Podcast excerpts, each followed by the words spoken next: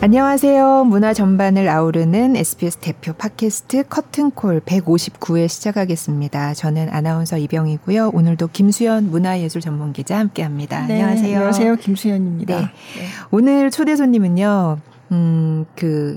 아주 유명한 극단이라고 들었습니다. 20세기 네. 최고의 실험극단으로 꼽히는 미국의 리빙 시어터 그리고 또 한국 극단 마방진이 공동 창작한 연극 로제타의 연출가를 모셨습니다. 요셉 K, 김정환 씨입니다. 와! 반갑습니다. 네, 네 김정환입니다. 네. 네, 직접 소개를 좀 부탁드립니다. 연출가 겸 극작가고요. 그리고 리빙 시어터 출신. 네. 네, 연출가입니다. 네. 네. 리빙 시어터 출신 이렇게 말씀하시니까 리빙 시어터 얘기를 먼저 해야 될까요? 그런 생각이 들어요. 네. 그러네요. 네. 그 리빙 시어터 출신이라는 거를 사실은 이제 한 번도 한국 들어와서 네. 얘기를 한 적이 별로 없어요. 네. 왜냐하면 그 되게 부끄러웠거든요. 부끄러웠다는 게 뭐냐면 그 뭔가 제가 출신이라 그래서 뭔가 이렇게 제가 거기에서 대단한 거를 얻어오거나 네. 거기서 대단한 업적을 이루거나 그런 거라기보다 저 사실 화장실 청소하던 그런 애였거든요. 연극하고 싶다고 20대 초반에 네. 들어가서 계란 후라이 하고 심부름부터 네. 하고 네. 네. 막 그 봉투 접고 네. 막 네. 하던 유인물 네. 돌리고 네네 맞아요. 네. 정확하다. 네. 포스터 잘 붙어있나 하고 네. 맨날 네. 혼나고 그러던 애였는데 그 이 제 옆에서 같이 이제 봉투 접던 그 친구가 하나 있었어요. 네. 저보다 한 살 어린. 근데 제가 26이었고 25살짜리 네. 친구 하나 있어가지고 그 친구랑 둘이 그래서 그때 극단이 어려워서 네. 후원해달라고 편지를 써갖고 그 편지에다가 풀을 붙이고 접어갖고 네. 넣고 하는 건데 그게 생각보다 손이 되게 많이 들어가요. 하루에 몇백 장 못 하거든요. 네. 그걸 둘이서 맨날 하루 종일 그렇게 하고 있었는데 이렇게 하다가 저는 이제 나는 연출가가 되고 싶으니 난 밖에 나가서 연출을 공부할 거야 이러고 저는 밖에 나가서 연출가가 됐고요. 네. 성장을 했고 그 친구는 그 자리를 계속 묵묵히 지켰죠. 네, 풀칠부터 시작해서 계속. 네, 네. 그래서 묵묵히 봉투를 계속 접더니 네. 지금은 예술감독으로 이제 성장을 해 있는 거죠. 네. 그래서 그게 지금 이번에 한국으로 네. 들어왔던 이제 브래드 버지스라고 하는 네. 그 예술감독 제 네. 절친이고요. 네. 네, 그래서 그 친구랑 그렇게 인연이 돼서 네, 한국에 들어오는 것도 아주 자연스럽게 네. 네, 별 네. 문서가 왔다 갔다 거린다기보다는 쉽게 얘기하자면 뭐 문자 몇 통으로 네. 네. 해보자. 네. 사실 리빙 시어터는 제 그 어린 시절인 것 같아요. 제가 뭐 연극 연출을 왜 해야 되는지 저희는 명분이 중요하잖아요. 네. 어떻게 살아갈 것인가에 대해서 되게 고민할 때 그때 가장 큰 영감을 줬던 그런 스승님이 계셨던 그런 공간이었던 것 같아요. 그래서 네. 한국에서 이제 데뷔하고 뮤지컬 연출하고 연극 연출하고 앞으로 어떻게 먹고 살아야 될까? 어떻게 하고 살아야 될까? 이러면서 좀 돌아보고 있는 시점에 그때 20대의 제가 나타나서 형 앞으로 더 가야지라고 이제 손잡아줬던 그런 느낌이랄까? 네, 네, 그랬던 네. 거죠. 리빙 시어터가 진짜 한국에 오는 거야? 막 이런 얘기를 연극계 사람들은 좀 했어요. 그만큼 그러니까, 유명한 네, 극단이니까. 뭐 유명한 누구죠? 알파치노. 맞아 들었어요. 로버트 드니로 뭐 이런 사람들이 거쳐갔던 극단이다. 맞나요? 네, 네. 네. 제가 알기로는 그렇고요. 네. 그 리빙 시어터가 누가 멤버야 아니야라고 하기보다는 네. 리빙 시어터는 사실은 어떤 아이디어예요. 어떤 극단의 모습이라고 해서 어떤 네. 피지컬적인 어떤 몇 명의 멤버들이 누가 몇 끼고 뭐 이런 식으로 되어 있는 게 아니라 그 세상의 모두가 다 그렇다고 할 때 아니라고 할 수 있는 용기를 가진 그리고 그 non-violent anarchist revolution이라 그러거든요. 네. 뭐냐면 비폭력 적인 무정부주의, 아나키스트 뭐 네. 그 혁명이라고 한다라고 네. 하는데 그게 어떤 의미냐면은 사실 무슨 정부에 관련해 가지고 정부를 부셔버리자 뭐 이런 아이디어가 아니라 사실은 모두가 다 같이 좋은 마음이 있다면 그렇다면 어떤 정부나 어떤 시스템적인 것들이 없더라도 우리가 배고픈 아이 있으면 빵 하나 쥐어주고 어려운 사람 넘어진 사람 있으면 가서 일으켜 세워주는 것이 아니냐. 그러므로 우리는 국가나 종교나 인종이나 나이나 이런 것들 뛰어넘어서 아름다운 세상을 만들 수 있지 않겠어? 라고 하는 굉장히 뚜렷한 그 철학이 있는 집단이에요. 그래서 이러한 똑같은 철학을 가지고 있더라면 그 누구라도 리빙 시어터야 라고 하는 게 이제 극단의 모토가 되고 있는 거고요. 네. 그래서 극단원이라고 하기에는 어떤 작품이 있을 때마다 그때 옆에 있었던 사람들 또는 어쩔 때는 그 노숙자들이랑 같이 공연했던 적도 있고요. 네. 그리고 감옥에 가서 감옥에 있는 사람들이랑 할 때도 있었고 예. 학생들이랑 할 때도 있었고 그리고 그냥 같이 주변에 있었던 시인들이랑 같이 작업을 할 때도 있었고 그래서 리밍 셔터는 계속 변화해 왔어요. 네. 그래서 지금 이렇게 한국에 들어와서 한국에 있는 마방진이라고 하는 네. 이런 극단이랑 같이 콜라보레이션을 하는 것 또한 뭐 특별한 일이 아니었던 거죠. 그분들한테는 그래 이번엔 이렇게 네. 계속 물 흐르듯이 변화해왔기 때문에 그래서 더더욱이 더 저기 한국이나 다른 연극 공부하시던 분들은 리빙 셔터가 아직 있어? 라고 네. 궁금했던 분들도 계셨던 네. 것 같고 특히나 더 그 주디스 말리나라고 하는 그 스승 창립자께서 네. 이제 돌아가셨기 때문에 또 그 이후에 스텝은 어떻게 되는 건데라고 하는 질문이 있었던 거죠. 돌아가신 게 2015년인데 네. 그러고 나서 사실은 새로운 연출가가 이제 거기에서 이제 리빙 셔터를 가지고 리빙 셔터 함께 연출해서 작품 올린 게 이번이 처음이에요. 아. 항상 그래서 사실은 리빙 셔터 친구들이랑 저는 넥스트 스텝은 오늘부터인 것 같다라고 해서 Let's make this history라고 하면서 이제 역사가 새로 시작하는 거 아니야 이러면서 저희들끼리 재미있게 이야기를 했던 순간들이 있었어요. 네. 네, 그렇죠. 뭐 리빙 셔터는 그 경찰에 쫓긴 적도 있고요. 네. CIA에 쫓겨서 네. 나라에서 추방당했던 적도 있고 왜요? 감옥에 갔었던 적도 있고. 그러니까 어떤 얘기냐면 뭐 베트남 전쟁을 할 때 베트남 전쟁 반대 이야기 길거리에서 네네. 막 사람들을 그러니까 음악계에서 비틀즈가 있었다면 연극계에는 리빙 시어터가 있었거든요. 그 당시에. 그래서 그때 굉장히 인기가 많았고 쉽게 얘기해서는 그리고 영향력이 굉장히 많았던 학생 운동을 많이 주도하고 했던 그런 극단이죠. 그러다 보니 이 뭐 연극계에서는 막 브레이트라 그러잖아요. 네. 어떤 폴리티컬 시어터라면 정치적인 의미가 있고 어떤 세상을 변화시키려고 하는 네. 것이 연극의 모토다라고 했던 그런 사람들의 정신을 그대로 계승받아서 했던 것처럼 그 리빙 셔터는 사실 어떤 스타일에 대한 실험이라기보다는 메시지 위주의 어떤 그런 행위적인 고찰이 있는 네. 그런 극단이다라고 얘기 해석하면 좋을 것 같아요. 네. 네.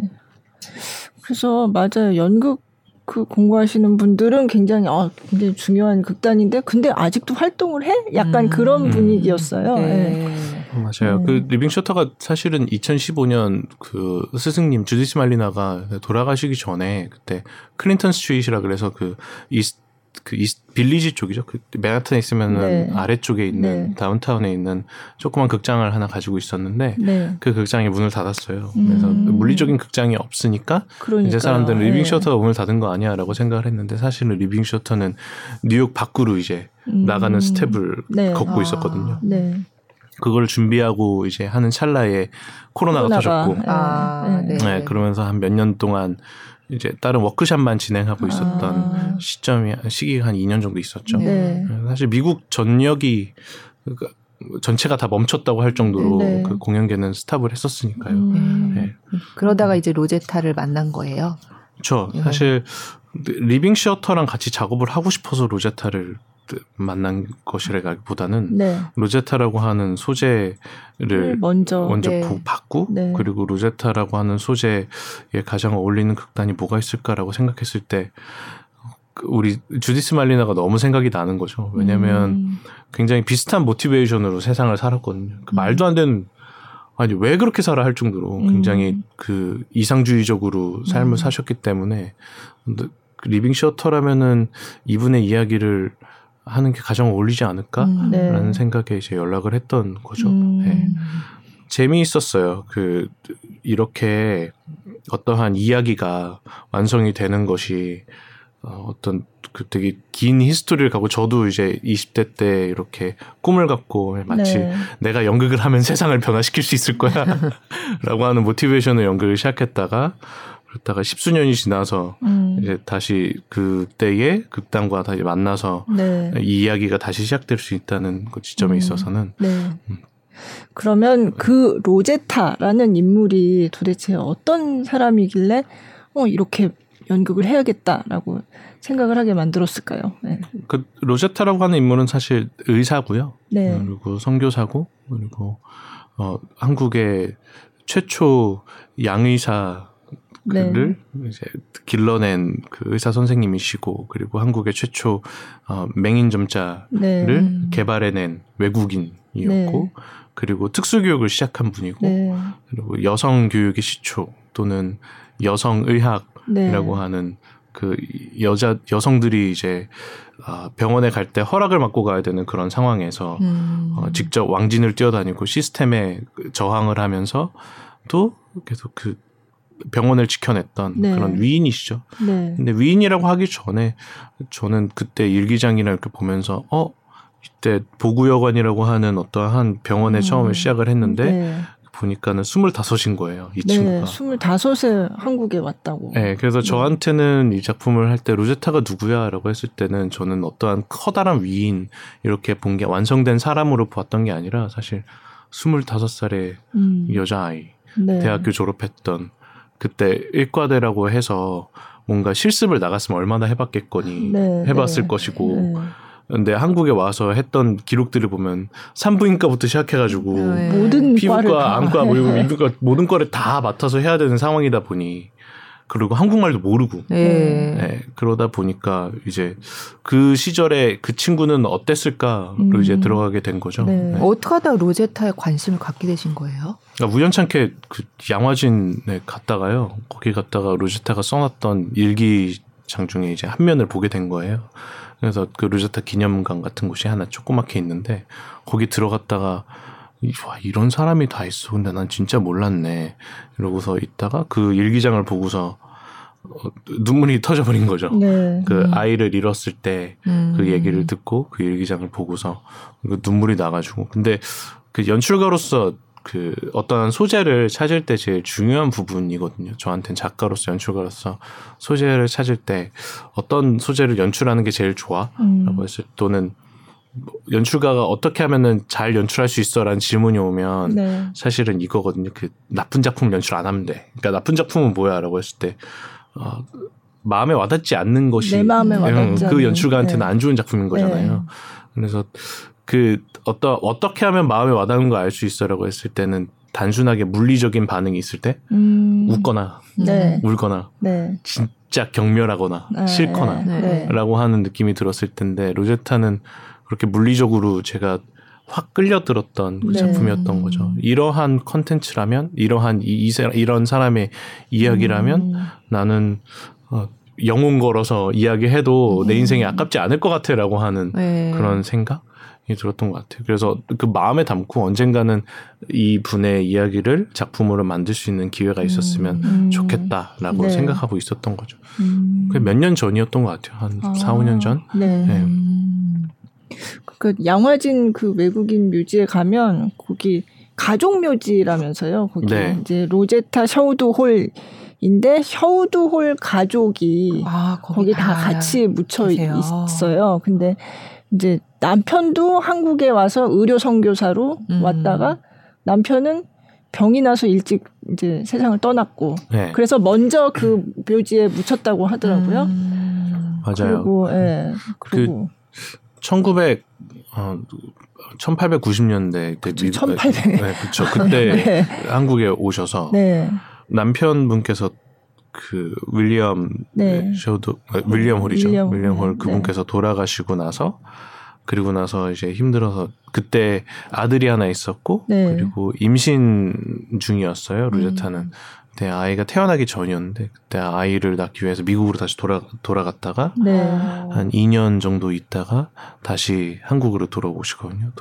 와서 아이를 그 여자의 둘째 아이 그러니까 네. 이디스라고 하는 꼬마 네. 아이까지 네. 데리고 왔는데 그 아이가 2살이 되자마자 이제 풍토병에 앓아서 그 아이까지 세상을 떠나요. 네. 그래서 그분이 그래서 그때 당시에 이 사람이 어떤 일을 겪었나 봤더니 아주 어떤 위인이라기보다는 위대하게 괴로웠던 사람 아닌가?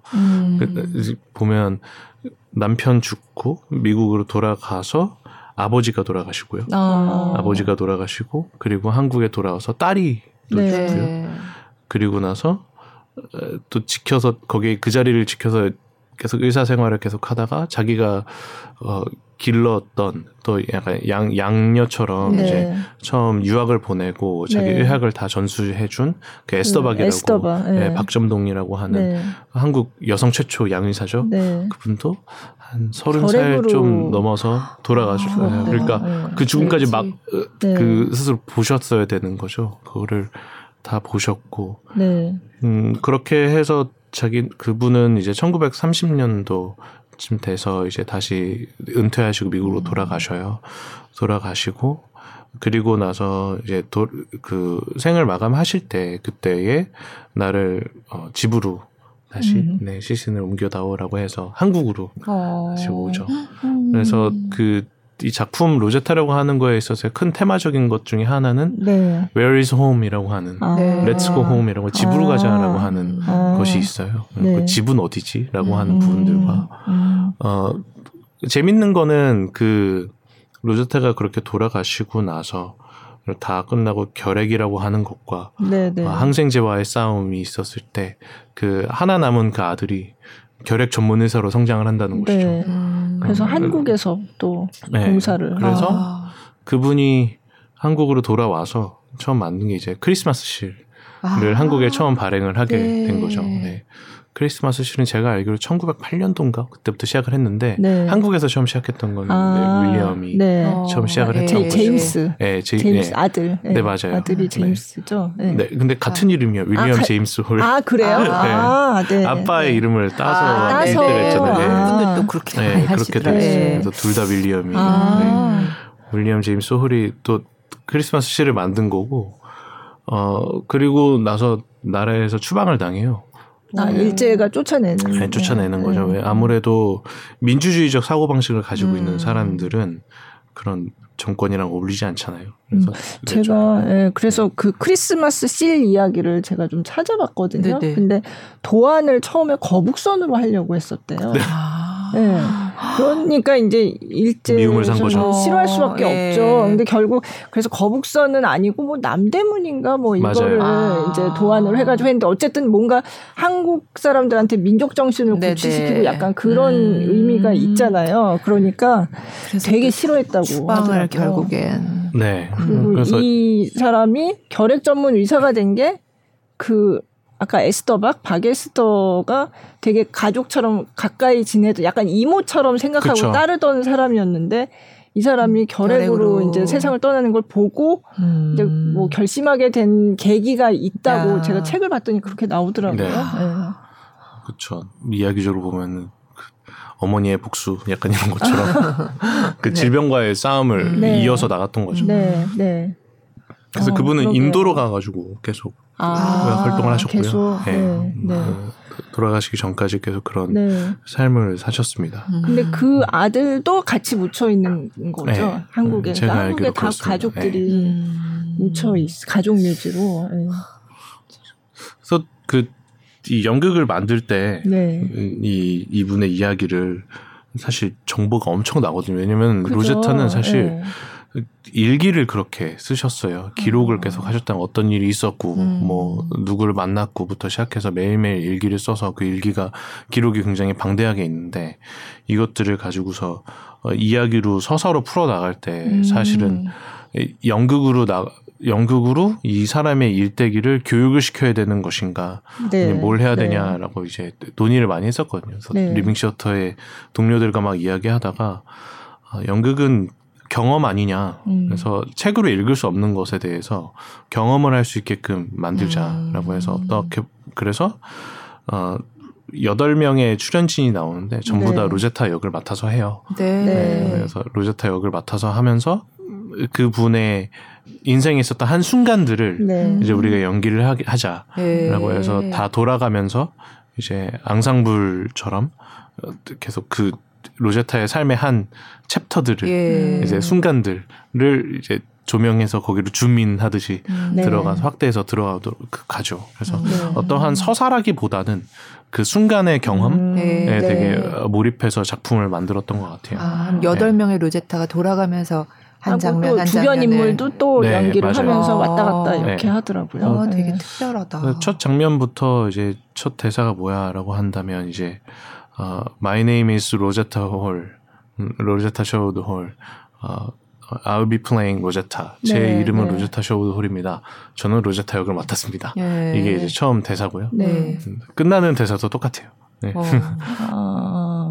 한번 잠깐 볼까요? 이게 준비가 돼 있죠. 지난달에 국립아시아문화전당 예술극장에서 공연이 됐는데요. 그때 공연 장면을 잠깐 보겠습니다. 그 첫 장면을 보시겠습니다. 지금 이 장면 따지자면은 그 지금 고 했던 저 외국인 할아버지분이 이제 토마스 워커라는 분인데 저분이 그 리빙 시어터에서 연기하신 지 50주년이 되는 해예요. 그래서 그 저분이 한국에 안 오셨으면 사실 저희는 리빙 시어터를 흉내내는 사람들 아니었을까 싶을 정도로 그런 살아있는 증인이 진짜 오신 거네요. 저분이 리빙 시어터죠 사실.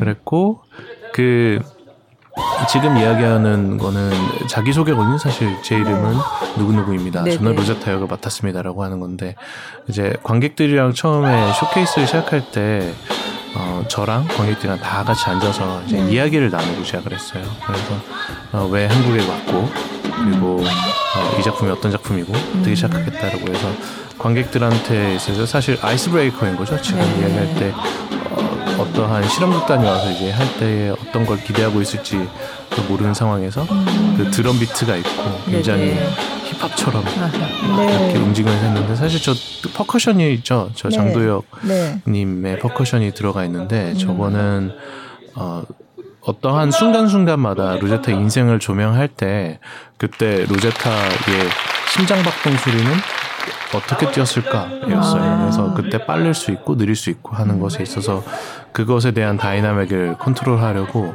퍼커션이 들어갔고 그리고 리빙 셔터는 연출가도 같이 공연을 하는 전통이 있어요. 그래서 저도 같이 출연을 해서 저쪽 상수 쪽에 보면 저기 스타인웨이 피아노 앞에 앉아 있습니다. 그래서 그래요? 지금 지금 여기 각도에서는 안 보이는데 나중에 후반부 되면은 보이겠죠. 그래서 거기에서 계속 피아노 연주를 하고 있어요.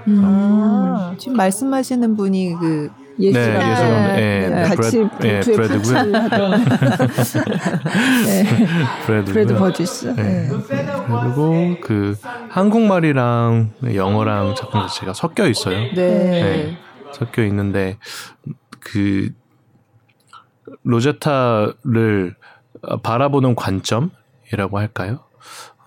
로제타를 바라보는 관점이 사실은 로제타의 입장에서 장면을 진행할 때도 있고 그리고 로제타를 제3자의 입장에서 바라봤을 때도 있고 로제타 머릿속 안에서 여러 가지 자아들도 있고 해서 한국말도 있고 영어도 있고 못 알아듣는 부분들도 있고 그래서 그 못 알아듣는 답답함까지도 이제 작품 안에 다 녹아 들어가 있거든요. 그래서 한국말로 이야기하는 것도 어떤 부분에서는 그 지브리시라 그러죠. 이렇게 못 알아듣는 것처럼 이제 소리로만 연결되는 장면들도 있고요.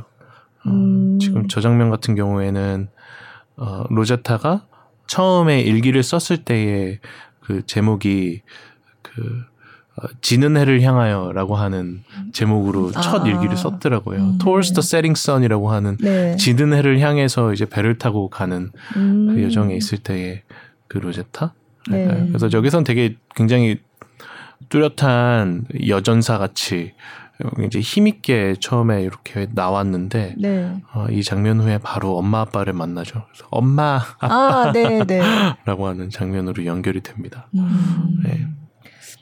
이 정도까지만 볼까요? 네, 저희가 지금 연극 로제타 첫 장면 이제 시작되는 부분 같이 영상으로 봤는데 같이 영상으로 보면서 또 연출가님이 설명을 좀 해주셨어요. 나중에 이제 유튜브에는 영상도 올라가니까 같이 보시면 또 더 이해가 되실 것 같아요. 그렇게 8명 모두가 이렇게 돌아가면서 하고 이렇게 하신 특별한 이유가 있으세요? 사실 그 로제타가 누구지라고 하는 부분에 있어서였어요.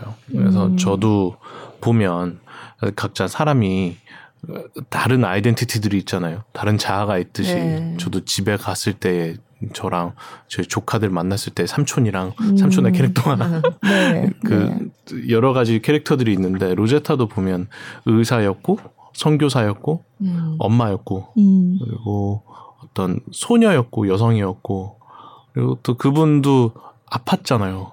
마음적으로 힘들었던 네. 환자이기도 했고 여러 가지의 모습을 다 담고 있는데 이거를 가지고 한 명이 누가 주인공을 해서 맡아서 할 거야라고 했을 때 이거는 한국 사람도 아니고 미국 사람도 아니고 몇 살이야? 라고 했을 때도 그냥 20대 여성 배우가 해도 안 되고 그렇다고 연로하신 그런 원로 배우가 해서도 안 되고 그러다 보니 제가 그러면 석자 다 같이 하자 라고 해서 시작을 했던 것 같아요.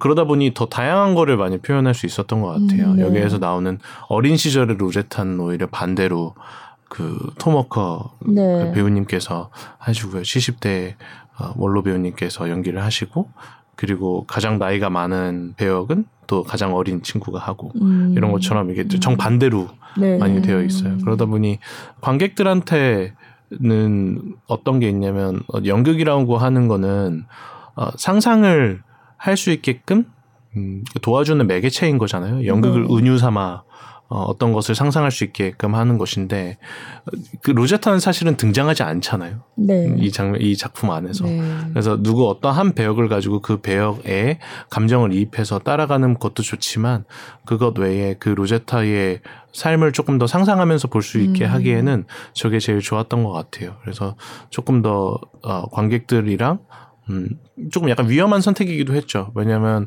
연민이라고 하는 것을 끌어내기에는 한 명의 배우가 로제타를 역할을 하면서 계속 집중해서 네. 몰입해서 네. 관객들이랑 같이 호흡을 하면서 가는 게 제일 좋은데 이렇게 다 나눠서 있을 때 흐름적으로 끊기지 않겠느냐라고 네. 하는 그런 질문도 있었습니다만 오히려 훨씬 더 좋은 장점으로 더 많이 작용을 했던 것 같아요. 앙상블로서 이제 다 같이 로제타를 하다 보니 어떤 어려움이 있을 때에 로제타끼리도 대화를 하거든요. 네. 어린아이가 화상을 입어서 왔는데 이거 어떡하냐고. 나 몰라. 이거 학교에서 안 배웠잖아. 그래서 서로 대화하는 장면이라든지. 그래서 어떤 위대한 사람을 그려낸다기보다 그냥 25살에 네. 먼 나라 와가지고 이제 해야 되는데 어떻게 하지? 라고 하는 지점부터 이제 작품을 시작을 합니다. 그래서 어려운 토픽이라고보다는 굉장히 쉽게 다가갔던 것 같아요. 네. 쉽게 되지만 네, 지금도 사실 과정에 있는 거죠. 네. 네. 네. 근데 리빙 시어터는 그러면 2015년 이후에 첫 작품인데 왜 이걸 해야 되겠다 생각을 했을까요? 그러니까 물론 뭐 풀칠 같이 하던 친구가 와서 하자 그러니까 뭐 그런 이유. 근데 그거 말고 이제 정말 않았겠죠. 이 연극은 우리가 해야 되겠다라고 생각한 이유가 있을 거잖아요. 아까 전에 말씀드렸듯이 네. 그 리빙 시어터라고 하는 극단은 어떤 아이디어라고 이제 얘기를 했었잖아요. 네. 로제타야말로 사실은 그 기자회견이나 이럴 때도 미국 사람 얘기 아니냐라는 얘기도 듣고 그랬는데 사실 로제타는 캐나다 사람이거든요. 네, 국적이 캐나다고요. 네. 한국에 들어와서 네. 캐나다 남자랑 결혼을 하면서 네. 캐나다 국적을 네. 바꿨고 네. 그리고 한국에서 있으면서 정권도 바뀌고 그죠? 모든 것이 다 바뀌는 상황에서 그걸 다 적응을 하면서 나갔던 거죠. 근데 대신 잃지 않았던 것은 아픈 아이가 있으면 치료해줘야 돼. 그것이 성별이 어떻게 됐든 상관없어. 네. 난 의사니까라고 하는 모티베이션인데 그러한 모토랑 리빙 시어터의 모토가 사실 맞닿았던 거죠. 그래서 리빙 시어터를 설득할 때는 한국에서 이런 큰 공연을 해야 하고 하는 그런 거라기보다는 네. 리빙 시어터의 모티베이션과 동기와 이 로제타의 인생에 있어서의 동기가 너무 일맥상통하는 것 아니냐. 로제타는 리빙 시어터 아닐까? 라고 했던 부분이었어요. 네. 그래서 이런 국적을 뛰어넘어 언어를 뛰어넘어 우리가 인간으로서 꼭 해야만 하는 일을 했던 사람의 이야기를 우리가 해보자 네. 라고 했던 것 같아요. 예. 그래서 꼭 리빙 시어터였던 것 같습니다. 예. 네. 그러게요. 제가 기자간담회 가서 사실 이 예술감독 브래드 버지스가 얘기를 했을 때 당장 해야겠다라고 생각했던 이유에 대해서 얘기를 하면서 우리 미국인들한테 이런 역사가 있었다는 거를 꼭 알리고 싶었다 이 얘기도 하더라고요. 예. 네. 저희는 까먹잖아요. 네. 네, 많이 까먹고 사실 그 리빙 셔터는 그래서 브래드도 얘기하고 싶었던 것 같아요. 우리가 그 물질 만능주의 또는 어떤 것이 성공하는 삶이야, 그리고 어떤 것이 행복한 삶이야라고 그런 거를 정의 내리는 것이 어떤 트렌드가 있는 거잖아요. 네, 그런 것이 있을 때에 그걸 보고 브래드는 조금 더 뜨거웠던 삶이 있지 않을까? 이 삶을 조명하면 어떨까 우리가? 네. 라고 이야기를 했던 것 같아요. 그러니까요. 그러니까 지금 굉장히 아프고 괴롭고 전 세계 곳곳에 고통이 많고 하는데 거기에 대한 해답은 간단하다. 서로 잘해주면 된다. 그런 얘기 했던 게 되게 기억에 남아요. 네. 네.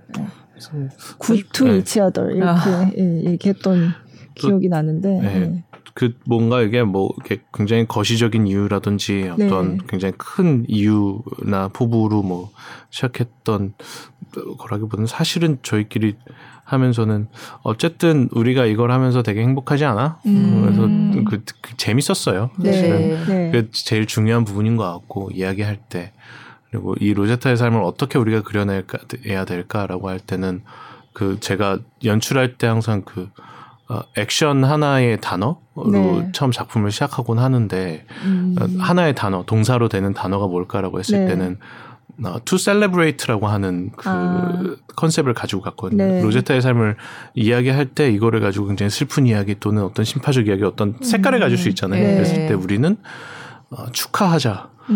그래서 처음 시작도 굉장히 리드미컬하게 비트가 있게끔 시작을 했던 것이고 2분의 3 정도라면 우리가 축하할 수 있지 않겠어? 그녀의 삶이 어땠을까라고 했을 때 이게 되게 어렵고 힘든 일이라기보다는 굉장히 힘있고 굉장히 흥분되고 즐거웠던 일 아닐까? 근데 로제타는 그런 일로 기억하지 않을까요? 라고 이제 생각을 하고 작품에 임했거든요.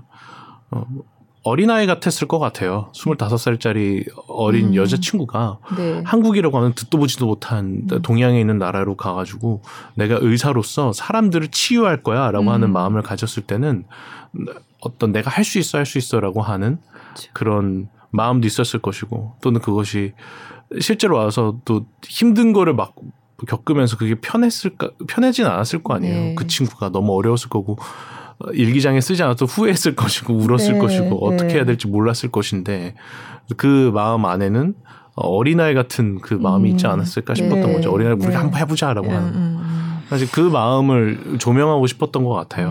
이 작품에서는 되게 어린아이 같은 그 되게 순수함이랄까요. 그게 제일 중요했던 것 같고 또 한 장면 보면서 얘기를 하면 좋을 것 같아요. 이번에 어떤 장면을 볼까요? 이 장면은 로제타 둘이서 같이 대화하는 장면이고 그리고 여기 로제타 일기에 있었던 한 장면인데요. 아기가 와요. 병원에 오는데 한쪽 팔에 이제 끓는 물에 끓는 기름에 화상을 입은 상태로 와요. 근데 이제 팔이 다 죽어서 이 팔을 잘라내야 되는 상황인 거죠. 그래야 되는데 이때 당시에는 사실 그 외과적인 시술이 한 번도 이루어지지 않았던 때였어요. 그래서 그 한국 인으로서는 이해가 되지 않았던 시술 방법을 이제 로제타가 권했던 것이죠. 그래서 사실 이때 아빠가 그 부모님이 그 아이의 팔을 잘라내는 것을 거절을 합니다. 거절을 하고 아이를 고쳐달라고 얘기하는데 선생님은 팔을 잘라야 된다고 얘기하고요. 그래서 아이를 데리고 집으로 다시 돌아가요. 그리고 아이는 사망하죠. 근데 그것을 보고서 이제 로제타는 굉장히 속상해하거든요.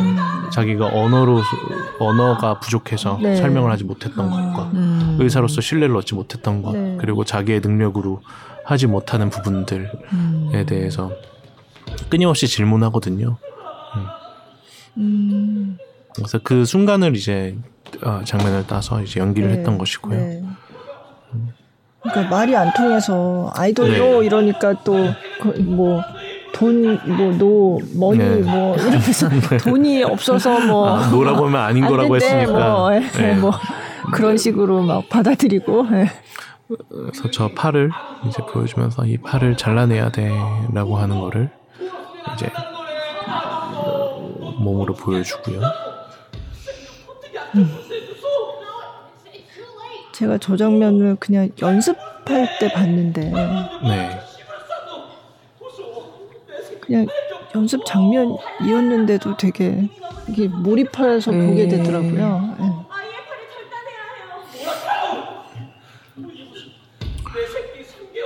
배우들한테 요구하는 것이 굉장히 많은 작품이었어요.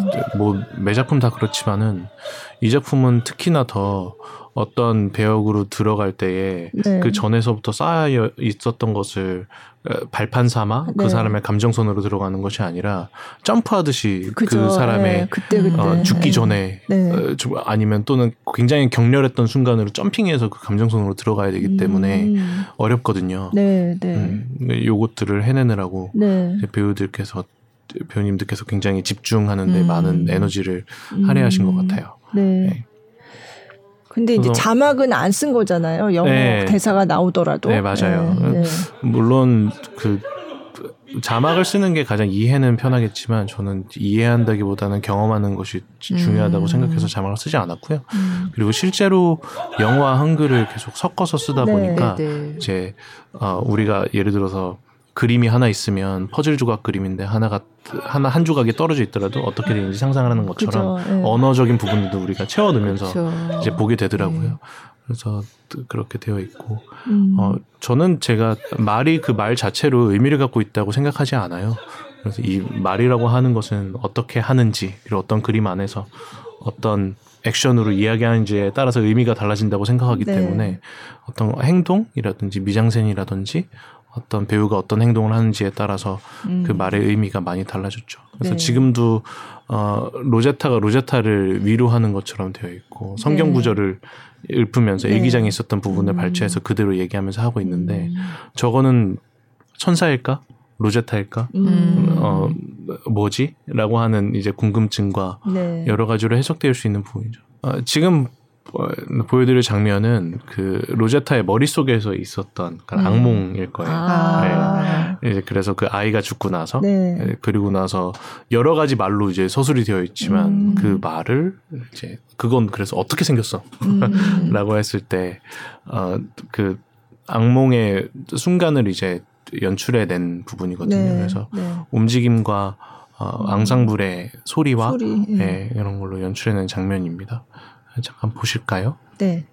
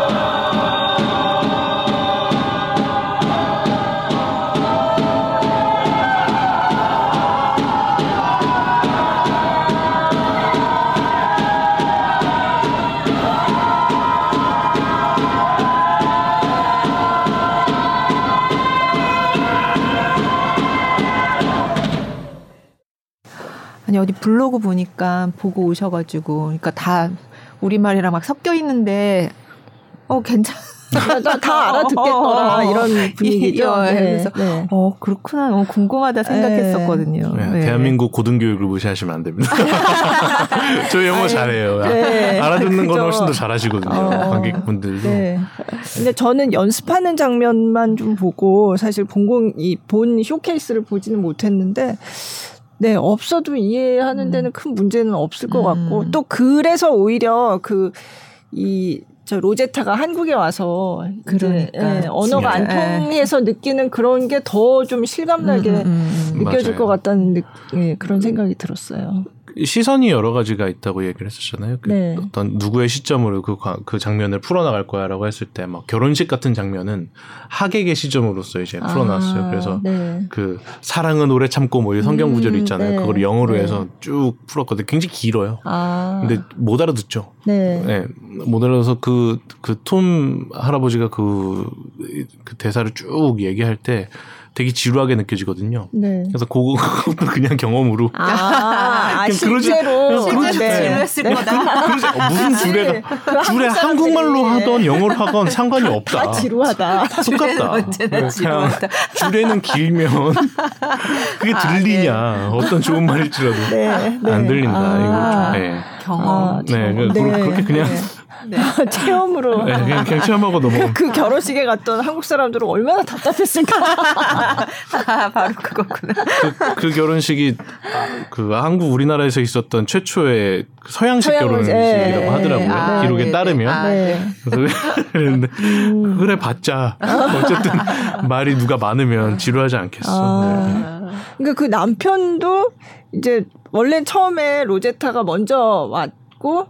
남편도 자기도 의료 봉사를 하러 한국에 가겠다라고 계속 신청을 해서 원래는 다른 곳으로 가게 돼 있었는데 막 간청을 해가지고 한국으로 오게 됐는데 근데 같이 서울에서 근무를 못하고 평양으로 보내졌다고 하더라고요. 처음에 떨어졌다가 다시 이제 합해주고 그리고 둘이서 되게 슬픈 게 같이 생활한 게 몇 개월 되지 않아요? 그렇더라고요. 실제로 그렇게 계속 왔다 갔다 했고 그 윌리엄이라고 하는 그 캐릭터 또는 그분의 삶도 위대하고 멋진데 그분은 돌아가시기 전까지 계속 유머를 계속 사용하셨어요.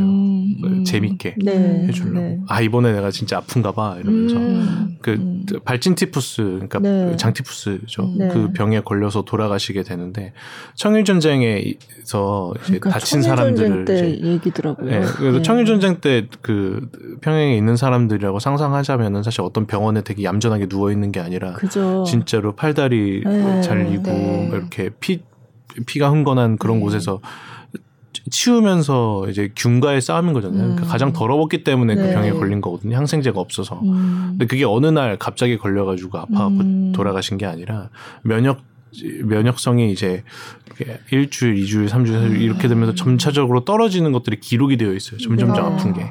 로제타는 그걸 알고 있었고 그분도 그걸 알고 있었는데도 계속 싸우다가 돌아가시는데 로제타가 서울에 있었고 그분은 평양에 있었단 말이죠. 그래서 왔다 갔다 한 달에 한 번씩 왔다 갔다 하는데 마지막에 돌아가시기 전에는 거의 기어가다시피 해서 이제 서울에 다시 돌아오신 거죠. 돌아오셔서도 계속 유머를 잃지 않고 그래서 그분은 이제 고아들의 아버지라고 불릴 만큼 고아원을 짓고 아이들을 사랑하시던 분이었는데 그래서 그분의 캐릭터를 무대에서 연출할 때는 굉장히 웃긴 장면들, 재밌는 부분들은 거의 다 그분한테 도맡아서 했어요. 로제타를 8명에서 연기를 하다 보니까 이제 다른 조연들 또는 그 주변에 있었던 인물들을 조명할 때는 이제 한 명의 배우가 그 배역을 쭉 도맡아서 하게끔 했거든요. 로제타만 다 같이 하고요. 그래서 그 견민성 배우님이 남편 역을 하셨는데 그래서 웃긴 장면들은 다 그분이 맡아서 거의 하고 있죠. 근데 그거는 다 그 분 자체가 너무나 이렇게 밝고 그런 분이었고 그런 에너지를 가지고 있었기에 그렇게 써서 연출을 해봤어요. 근데 재밌는 역할을 계속 하던 분이 이제 무대에서 죽임을 당하는 장면이 있는데 그걸 보니까 더 속상하더라고요. 근데 왜 그런 위인들은 이렇게 빨리 돌아가셔야만 했을까라고 하는 생각과 그래서 이 작품 안에서도 제 질문이죠, 사실은. 아니, 왜 그 신이 있으면 이렇게까지 로제타라고 하는 사람을 저주할 수 있어? 힘들게. 이건 저주 아니야? 거의? 이거는 무슨 이렇게 선한 분을 이렇게 저주할 수 있어라고 해서 이제 그 신과의 대화 장면도 있어요. 그래요? 네. 신과의 대화 장면에서 영어로 대사가 나오는데. Why? Why밖에 없어요. 진짜, 왜 그랬냐고. 왜 나한테 이렇게 시련을. 그러니까.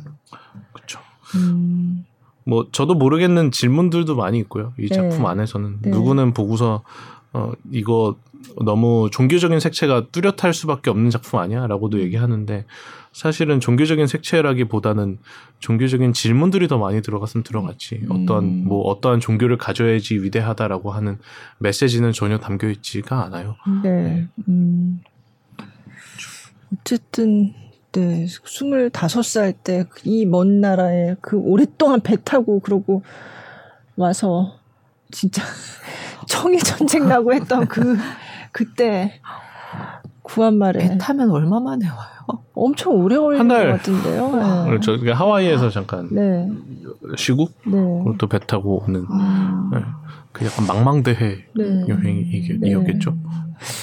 네. 제가 좀 이렇게 찾아보니까 이제 한국에서 이분들의 이제 업적을 인정을 해서 이제 많이 기리고 네네. 이런 움직임이 있긴 했는데 좀 상대적으로 로제타 이 가족들 중에서 로제타에 대해서는 좀 덜 알려져 있었다는 느낌이 들었어요. 예.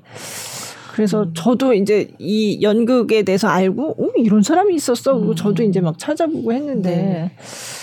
이상하게도 이 로제타 얘기는 그동안 이렇게 많이 알려져 있지 않았던 것 같다는 느낌이 좀 들더라고요. 네. 뭐 여러 가지 이유가 있었겠지만 제가 추측하기로는 여성이었기 때문에 그랬나? 또는 어떤 다른 이렇게 보면 다른 그 학교를 크게 지으셨던 네, 선교사님들이라든지 네. 이런 분들이랑 같이 활동을 하셨기 때문에 네, 그분들 이름과 네. 같이 네. 이제 활동을 하게 됐나? 누구의 대표 아래로 네, 들어가게 네, 되셨나? 그렇죠. 이런 생각도 하고요. 네. 그리고 실질적으로 업적을 이루셨던 것들 보면 이제 큰 병원 같은 것도 네. 짓고 그리고 특수교육을 시작하신 네. 분인데 네.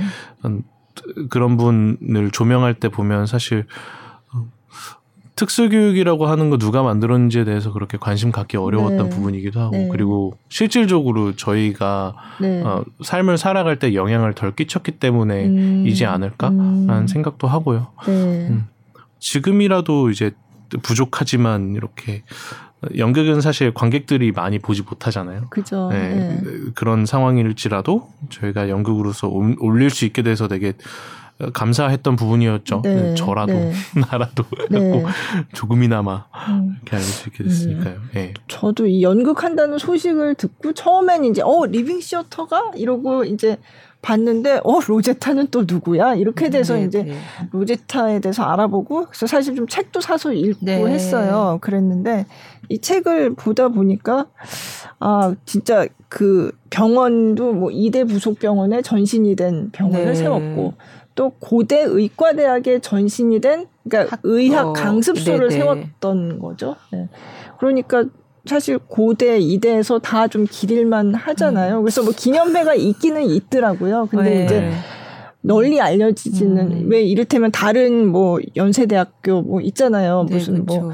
뭐 언더우드라든지 아펜젤러라든지 이런 분들은 되게 많이 알려져 있는데 로제타 이 홀에 대해서는 그렇게 많이 들어본 것 같지 않다는 느낌이 네. 들었거든요. 저는 네. 저도 이대를 나왔는데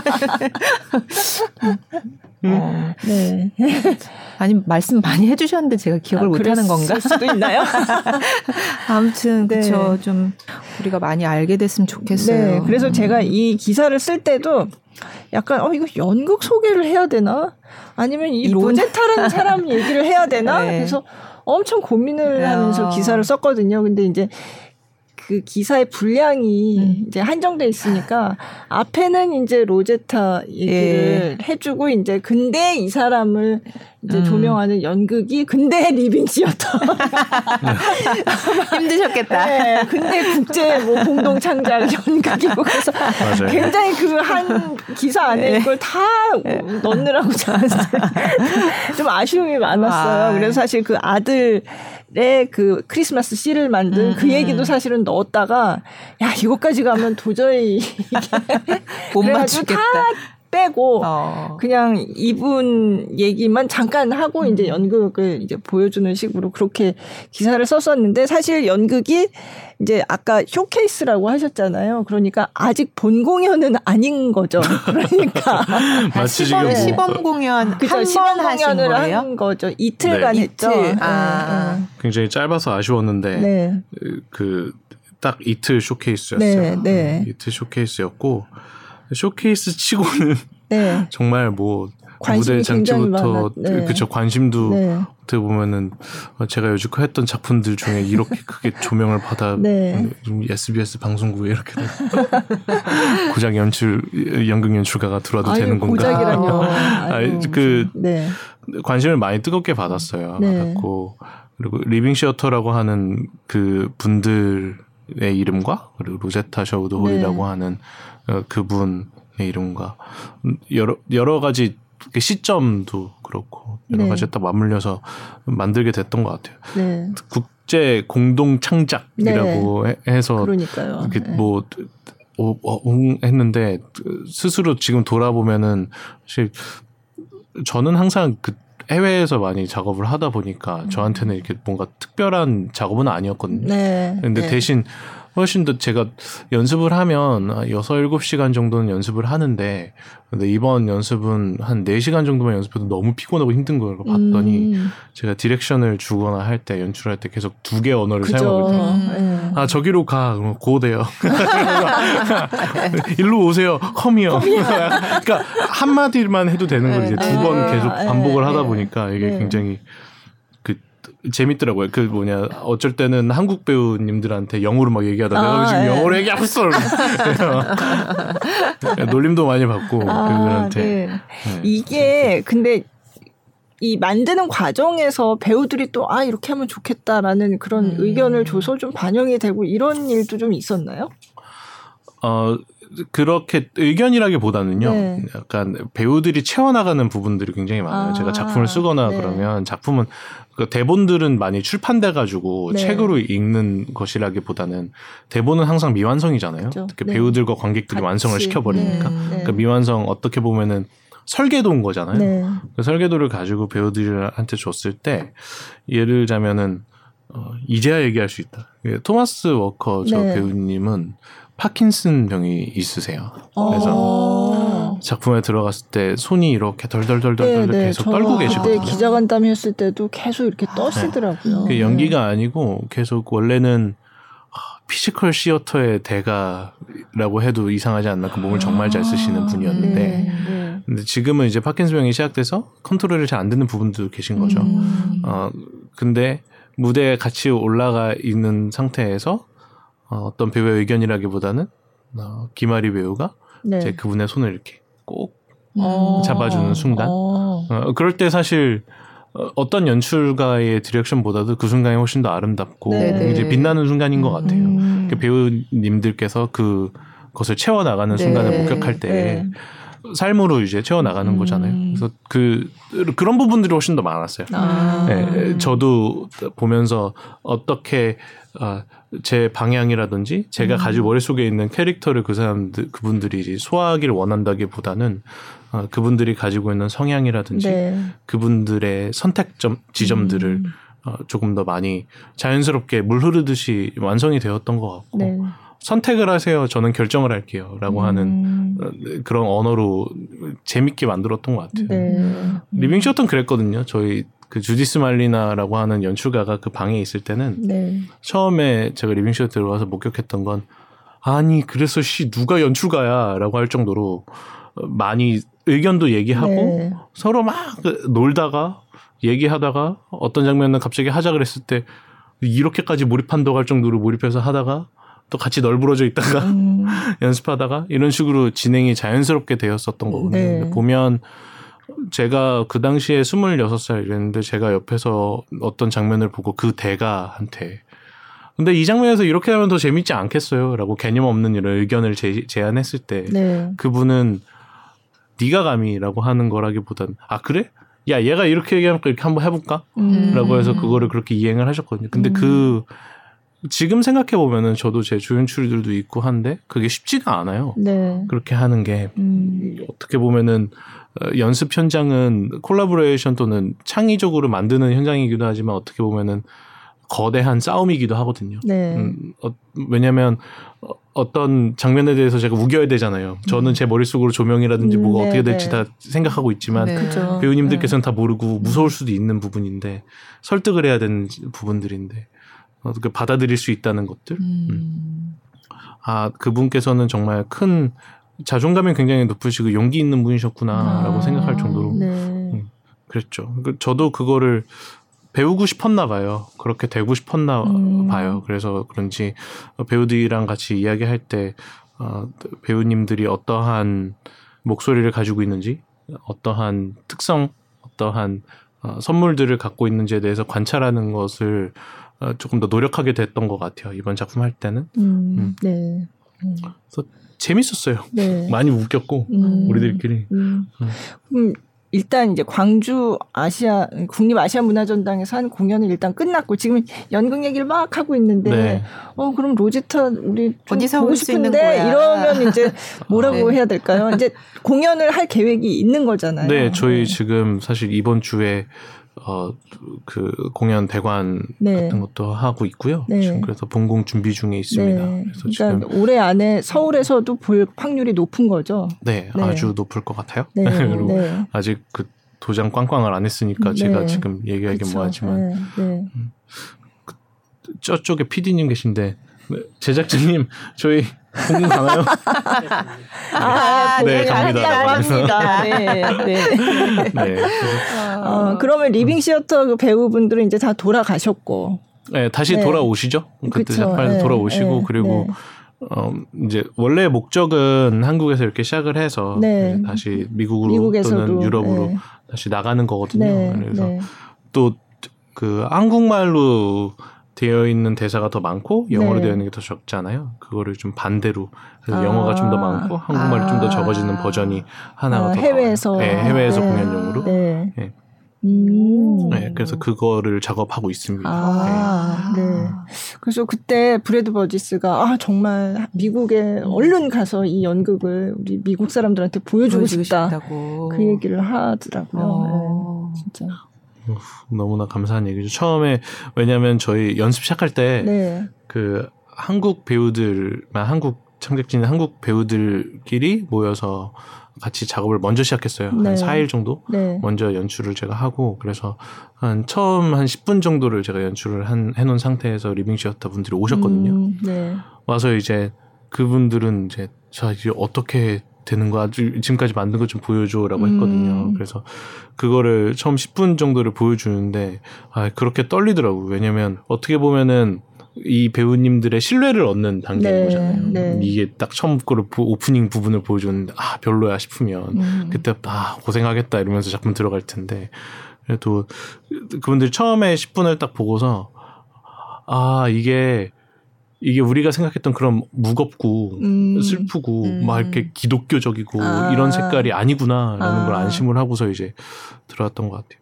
굉장히 걱정 많이 하셨거든요. 특히 톰이 걱정을 많이 했는데 왜냐면 어떤 이메일을 서로 주고받았냐면 선교사님들께서 했던 위대한 일도 있지만 우리가 실수했던 것들도 있다. 사람이 그 나라의 언어를 빼앗아갔던 것들과 그 나라의 풍습 같은 것들을 기독교라고 하는 이름 아래로 흡수하려고 했던 행동들 중에는 오류들도 많이 있고 그 어쩔 수 없이 행해졌던 여러 가지 일들이 있지 않느냐. 그랬을 때 우리는 무조건적으로 완성된 인물이 했던 행동처럼 그것들을 받아들이고 싶지 않다. 여러 가지 이면적인 모습들이 있지 않느냐. 그것들을 다 조명할 수 있겠느냐라고 하는 질문들. 사실 딜레마잖아요. 그래서 이 로제타로 가는 작품에 들어갈 때 그 부분에 있어서 되게 고민들 되게 많이 했던 것 같아요. 그리고 신뢰를 얻어내기 위해서라기보다는 그 인물의 부족한 부분 또는 완성되지 않은 부분들을 많이 더 조명하고 싶었던 거고요. 로제타로 가는 인물을 가장 잘 알기 위해서 필요한 것이 뭐야라고 하면 책이 될 수도 있고 연극이 될 수도 있는데 사실은 경험하기에 좋은 건 연극이고 읽고서 이해하기 좋은 건 책 아닐까라고 생각을 해요. 말이 막 이것저것 많이 하다 보니까 막 아무렇게 막 흘러가는 것 같아요. 네. 재밌어요. 걱정이에요. 네. 네. 관객들의 반응은 그러면 이제 이틀 딱 그렇게 쇼케이스를 한 건데 어떻게 느끼셨어요? 사실 연출가로서 제일 떨리는 부분이기도 하고 네. 신경 많이 쓰이는 거잖아요. 굉장히 네. 쿨하고 싶은데 난 관객 네. 신경 안 쓰고 이렇게 하고 싶은데 아유, 솔직히 얘기하자면 너무너무 신경 쓰이죠. 네, 댓글 네. 하나도 되게 상처 많이 받고 네. 자신감도 많이 얻고 그러는데요. 이번에는 사실 제가 무대 위에 있다 보니까 관객들의 반응이라고 하는 것을 잘 많이 관찰하지 못했던 부분들도 많아요. 네. 평소에는 객석 뒤에 이렇게 있으니까 언제 웃고 언제 슬퍼하고 이거를 네. 내가 예상했던 부분에랑 일맥상통하나 체크를 할 텐데 네. 그걸 하지 못했던 부분인데 관객들의 반응들은 사실은 폭발적으로 좋았다라고 해도 이상하지 않을 정도로 너무너무 좋았어요. 네. 관객들 반응들이라고 하기에도 이게 로제타라고 하는 분이 살았던 그 삶 자체가 너무 힘이 있는 것 같아요. 네, 네. 네, 그래서 처음에 관객들의 마음 문을 어떻게 열 거야?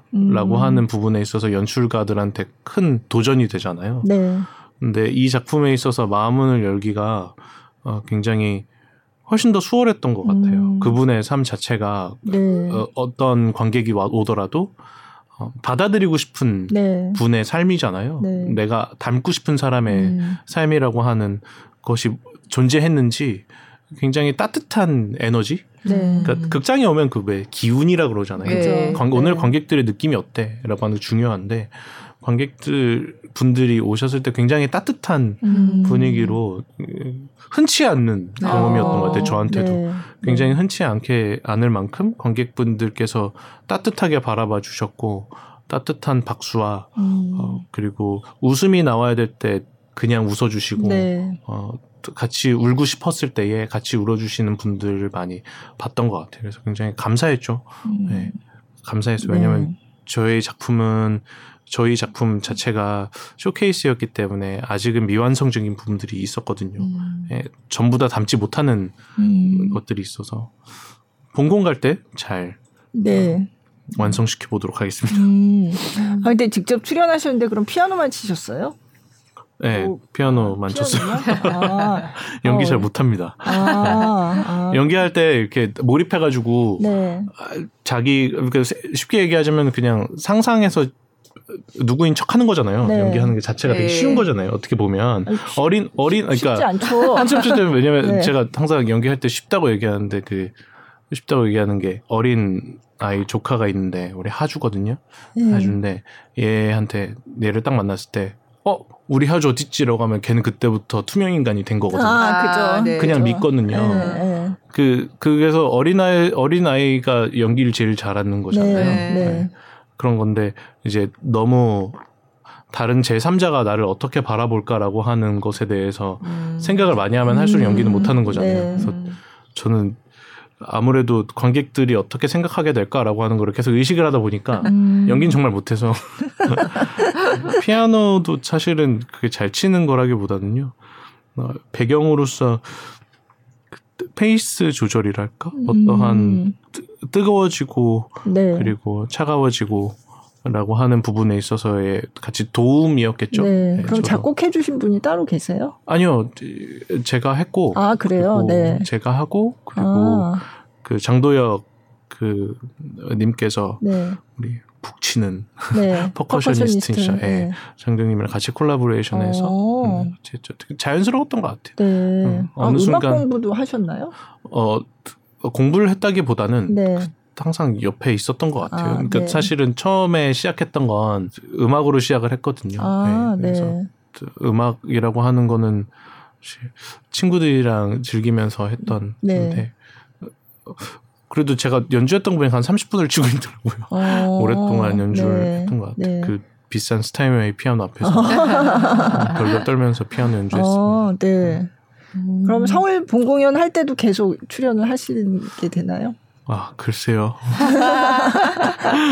아마 출연을 할 것 같은데요. 네. 출연을 하는데 매회 해야 되는지 아니면 또 다른 피아니스트와 같이 해야 되는지 네. 뭐 이거는 생각하고 있습니다. 제가 원래 연극할 때 주로 퍼커션을 많이 연주를 했었어요. 아~ 런던에서 이제 셰익스피어 작품하고 그럴 때도 네. 제가 북 하나를 이제 코너에 가져와서 같이 네. 북을 연주하면서 같이 했거든요. 네. 전 그게 좋더라고요. 네. 네, 같이 그 배우들이랑 그 호흡하는 것도. 네. 네. 사실 뭐 어떤 거를 보여주고 싶다 스타일적으로 뭐 이런 거라기보다는 즐겁고 저한테는 항상 그 연극이라고 하는 거를 훨씬 더 뮤지컬처럼 연출했었고 네. 뮤지컬이라고 하는 걸 훨씬 더 연극적으로 연출하는 연출가라서 그런 것 같아요. 예. 네. 여태 하셨던 작품들하고 로제타는 좀 많이 다른가요? 아니면 좀 결이 비슷하게? 조심스러운 부분이 많죠. 왜냐하면 제가 어떻게 이거를 비추냐에 따라서 그 사람의 그분의 삶이 왜곡되어져서 전달이 될 수도 있는 거잖아요. 네, 그래서 되게 조심스러웠던 부분들이 많은 것 같고요. 다른 이제 픽션 베이스로 되어 있는 작품들은 훨씬 더 그냥 뭐 야 이 부분 재미없어 짤로 이 부분은 재밌으니까 늘려 뭐 이러면서 할 수 있겠지만 어떤 대사 하나를 쓰더라도 대사 하나를 쓰더라도 어투 하나를 쓰더라도 생존 인물이 아니라 실제로 계셨던 분이니까 그리고 감히 내가 나 때문에 잘못된 이미지로 비춰지면 어쩌지? 라고 하는 부분들이 조심스러웠고 그러면서도 또 득이 되었던 그러니까 훨씬 더 도움을 많이 받았던 부분이 많죠. 사실 실존하셨던 인물이었기 때문에 그분이 일기장에 남겨놓았던 그 모먼트들이 네. 그대로 그냥 옮겨서 대본화해도 부족하지 않았던 장면들이 있어서서요. 훨씬 더 수월했던 부분도 많이 있습니다. 그러니까요. 그 일기장에 그 양화진 거기 가면 전시관에 있는데 정말 한글로 그 되게 어려울 때 쓴 그 구절인가 봐요. 네. 어둡고 길 모르니 뭐 인도하소서 뭐 주님 주여 했나 하나님 인도하소서 뭐 이게 한글 삐뚤빼뚤한 한글로 이렇게 써 있는 부분이 있는데 그걸 또 어떻게 한글로 쓰실 생각하셨을까? 그냥 자기 편한 글 그러게요. 이렇게 쓰실 수도 있는 거잖아요. 그래서 이 로제타의 머릿속에는 언어가 어떻게 되어 있을까도 되게 궁금했어요. 그래서 그 언어에 대해서 되게 고민 많이 했던 것 같아요. 그러니까 우리 사람이라고 하는 존재가 언어라고 하는 걸 생각할 때는 뭐지? 라고 해서 우리가 배고픈 느낌이 딱 들 때 배고파라고 생각하는 게 아니고 그거는 어떤 감각적인 것들인 거잖아요. 네. 그러니까 언어는 존재하지 않고 느낌인 건데 그래서 그래서 그 로제타도 일기를 쓰고 했을 때에도 보면은 막 이렇게 그 필기체로 쓰신 부분들이 있고 몇 개의 단어들은 한국말로 쓰여져 있고 한국말이 그 영어로 발음됐을 때에 영어로 한국말을 이제 쓰기도 하고 썼던 부분들도 있고요. 네. 뭐 여자들을 이쁜이라고 부르더라 네. 이름을 안 부르고 네. 그래서 이쁜이 약간 이런 것들로 이제 영어로 써 있는 부분들도 있고 그렇죠. 그 예전에 유학생활 처음 할 때 2000년도 1999년도 그때 이제 채팅을 하면 미국 컴퓨터 도서관 같은 데서 한국인 친구랑 채팅을 하면 한글이 패치가 안 돼 있어서 영어로만 써야 될 때가 있거든요. 네, 그러면은 밥 먹었어 이거를 B.O.B. 밥 발음으로 먹었어 이렇게 하고 보내고 했던 것처럼 네, 그런 언어도 이제 로제타 일기에서는 발견할 수 있어요. 네.